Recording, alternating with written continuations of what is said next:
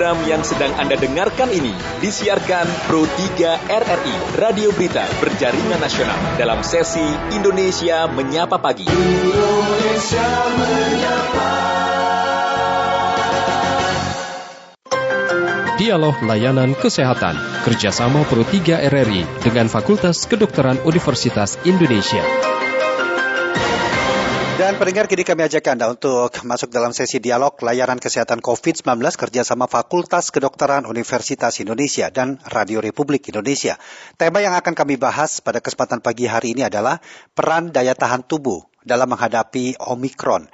Kami akan membahasnya bersama dengan Dr. Hana Khairina, Maksud kami Dr. Hana Khairina Putri Faisal PhD SPP dari Departemen Pulmonologi. Dan nanti kami juga undang Anda untuk dapat berinteraksi bersama dengan narasumber kami di 021 352 3172, 021 384 4545, 021 386 6712, juga melalui WhatsApp kami di 081 399 399 888.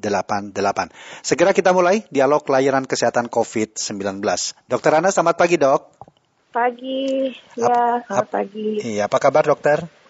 Baik, alhamdulillah sehat. Hmm, baik.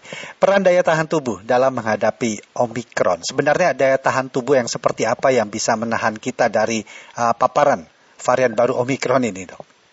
Ya, uh, jadi terima kasih atas kesempatannya sudah mengundang saya ke acara ini. Mm -hmm. uh, daya tahan tubuh ini kita memang ada daya tahan tubuh yang memang sudah ada di uh, kita miliki. Jadi itu dihasilkan oleh tubuh kita. Nah, daya tahan tubuh ini mungkin sering juga didengar sebagai sistem imun gitu ya, sistem kekebalan tubuh. Yeah. Nah, sistem kekebalan tubuh ini ada yang memang sudah dia begitu ada kuman atau ada virus yang datang, dia langsung uh, tanpa melihat apakah ini virus, apakah ini kuman, apakah sebelumnya sudah pernah atau belum, dia langsung uh, memberikan pertahanan, dia langsung melawan virus-virus tersebut. Nah ini dibilangnya kita kenal sebagai uh, innate immunity atau imunitas yang innate yang memang ada dan dia hmm. sifatnya uh, buta ya, jadi kuman atau virus apa pun diserang. Kemudian ada lagi yang dikenal sebagai imunitas adap adaptif. Nah, imunitas adaptif ini dia biasanya lebih kuat, jadi dia lebih pintar, dia sudah mau punya memori.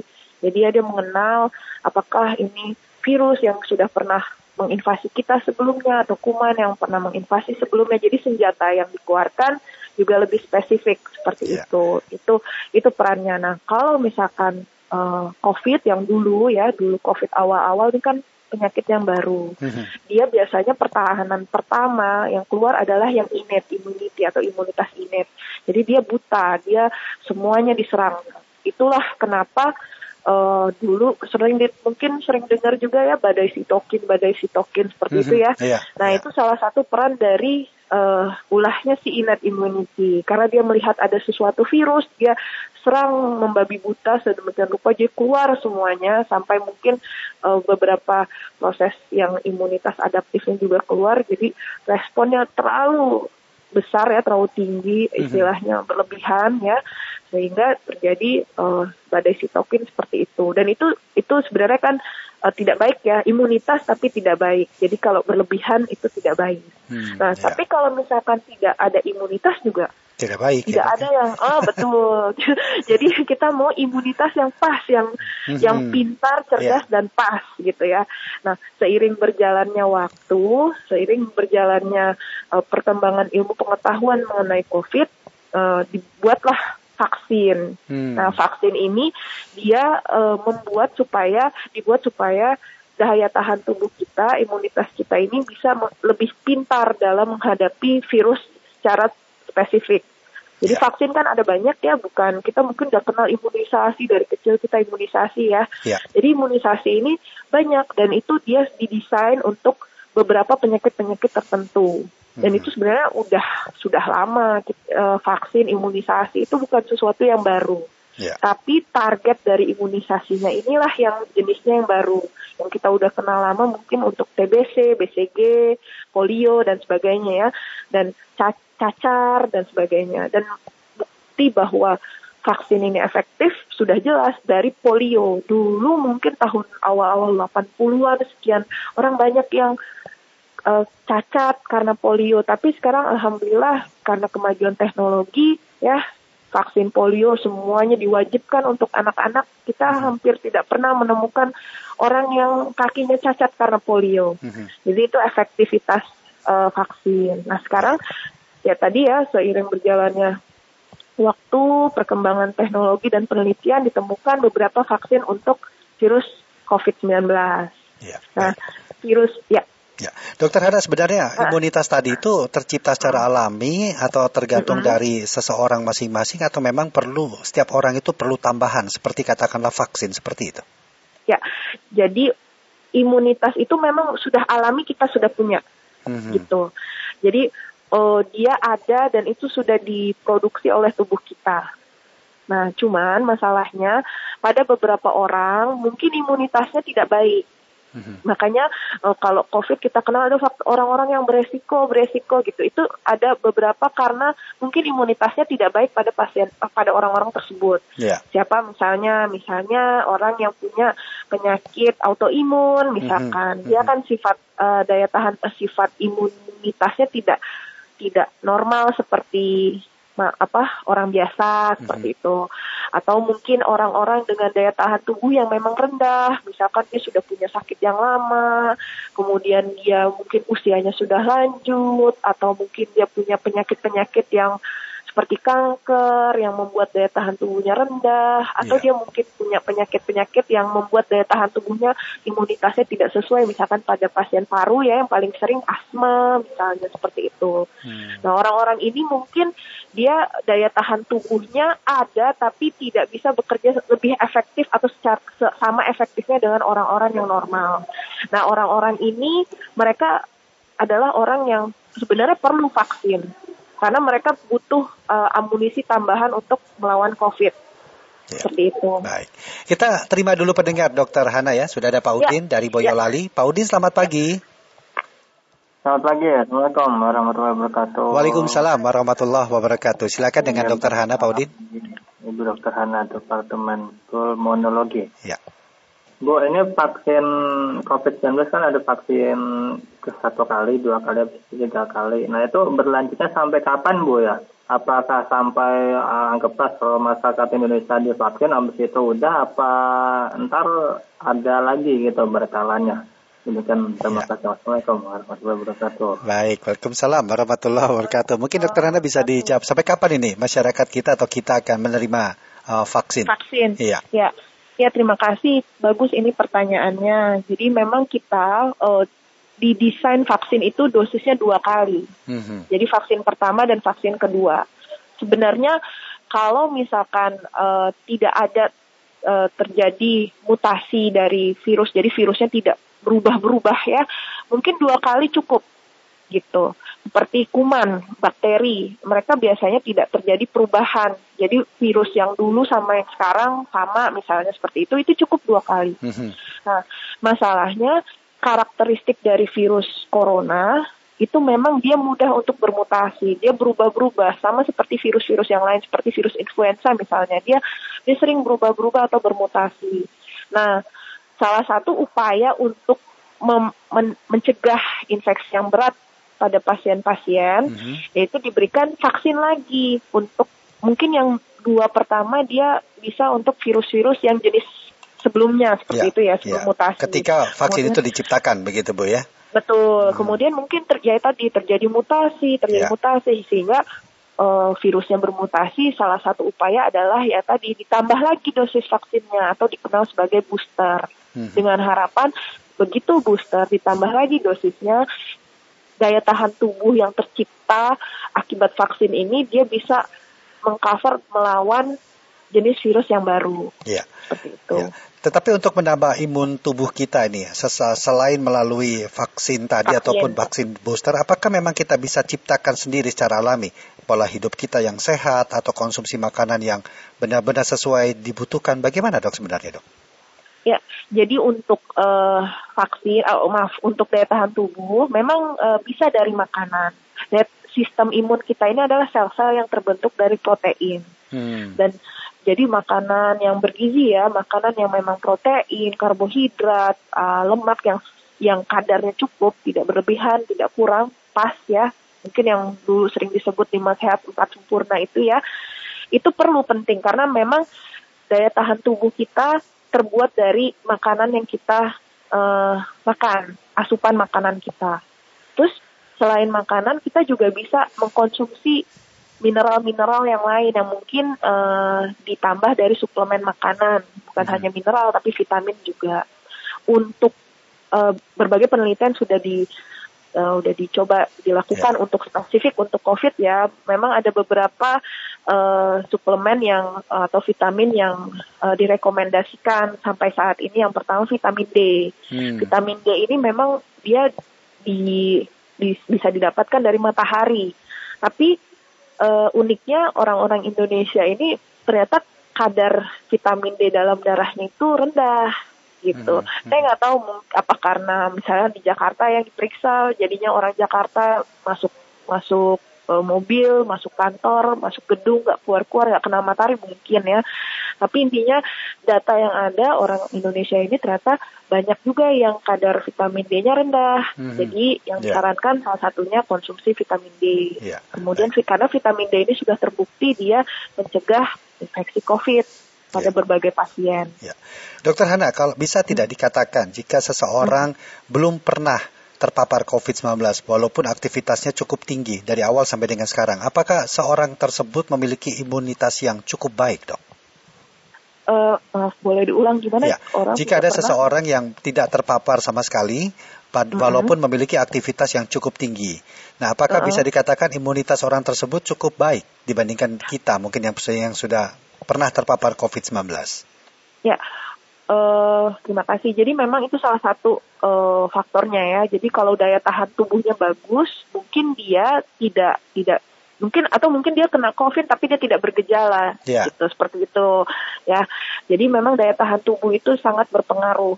Tapi bukan hanya itu, ada tidaknya penyakit yang diderita seseorang itu juga berpengaruh karena hmm. daya, penyakit itu dia mempengaruhi daya tahan tubuh seseorang. Yang tadi misalkan orang punya autoimun, orang punya asma ya. Mm -hmm. Jadi walaupun daya dia mungkin minum suplemen atau apa, tapi karena penyakit yang dia derita, daya tahan tubuhnya rendah. Jadi dia lebih rentan untuk terinfeksi COVID-19. Iya. Lantas kalau kita ingin menambah lagi atau menciptakan sendiri daya tahan tubuh kita kuat selain mendapatkan vaksin ini dok ya, dengan ya, ya. dengan bagaimana kita mengukur kebutuhan uh, asupan yang sesuai dengan tubuh kita? Yang oke okay, terima kasih jadi untuk uh, pemeriksaan uh, nutrisi itu biasanya kita paling paling mudah ada pengukuran berat badan dan tinggi badan hmm. lalu kita uh, hitung indeks massa tubuhnya kalau misalkan sesuai biasanya tidak ada masalah tidak tidak memerlukan makronutrien atau nutrisi yang besar seperti gluk apa lemak protein yang berlebih atau hmm. yang uh, berarti itunya udah cukup tapi kalau untuk suplemen-suplemen itu bisa diperiksa beberapa hal bisa diperiksa. Yang tadi vitamin D kan yeah. bisa diperiksa. Yeah. Kemudian kalau untuk uh, zinc atau zinc ini memang tidak ada di, agak sulit pemeriksaannya dan kalau menurut saya tidak perlu kalau misalkan mau mengkonsumsi zinc ya silahkan itu mm -hmm. tidak ada masalah karena dia mikronutrien dan itu silakan saja untuk dikonsumsi. Atau misalkan yang lain vitamin C misalnya. Yeah. Vitamin C juga salah satu uh, vitamin yang direkomendasikan untuk pasien-pasien COVID ya. Mm-hmm. Uh, karena ini memang dia sebagai, bersifat sebagai antioksidan yang mm-hmm. harapannya bisa membantu uh, mengatasi proses inflamasi dan juga eradikasi virusnya. Yeah. Tapi uh, dosisnya bagaimana? Dosisnya disesuaikan dengan yang sehari-hari yang memang uh, kalau misalkan biasanya kan kalau multivitamin kita boleh minum satu kali sehari itu tidak ada masalah. Ya. Kita terima pendengar kembali Dokter Hana ya. Sudah ada Pak Nur ya. Hadi di Bekasi.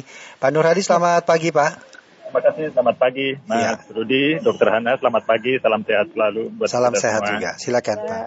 Terima kasih. Uh, mohon maaf, suara saya, audio saya bisa didengar uh, Dengan baik, baik sekali. Ya, silakan. Bisa ya. Oke, nanti kalau nggak jelas uh, ya. dibacakan kembali, ya. Bung Rudi. Uh, mau menanyakan sedikit dok uh, mengenai uh, apa namanya uh, half dose-nya kita nih yang booster rencana gitu ya.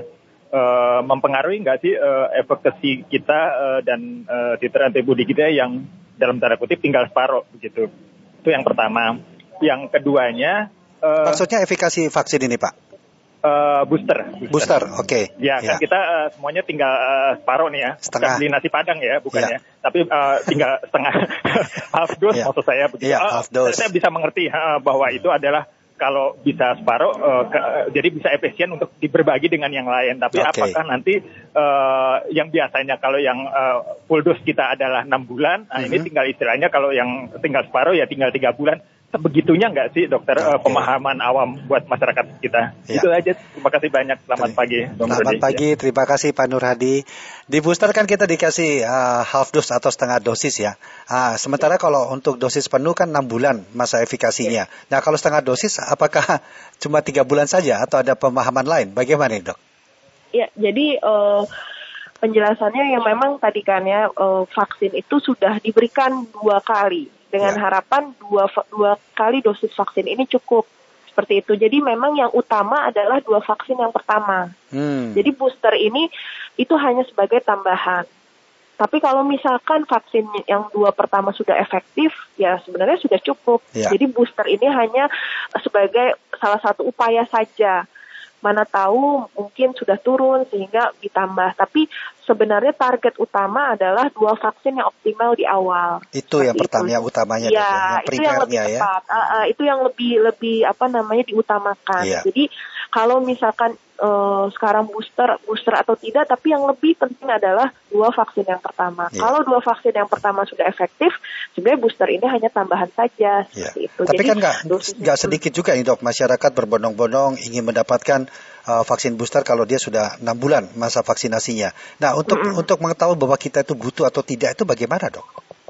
Sebenarnya ada caranya. Kita bisa periksa uh, kadar antibodi kita. Yeah. Antibodi kita seperti apa, uh, levelnya bagaimana.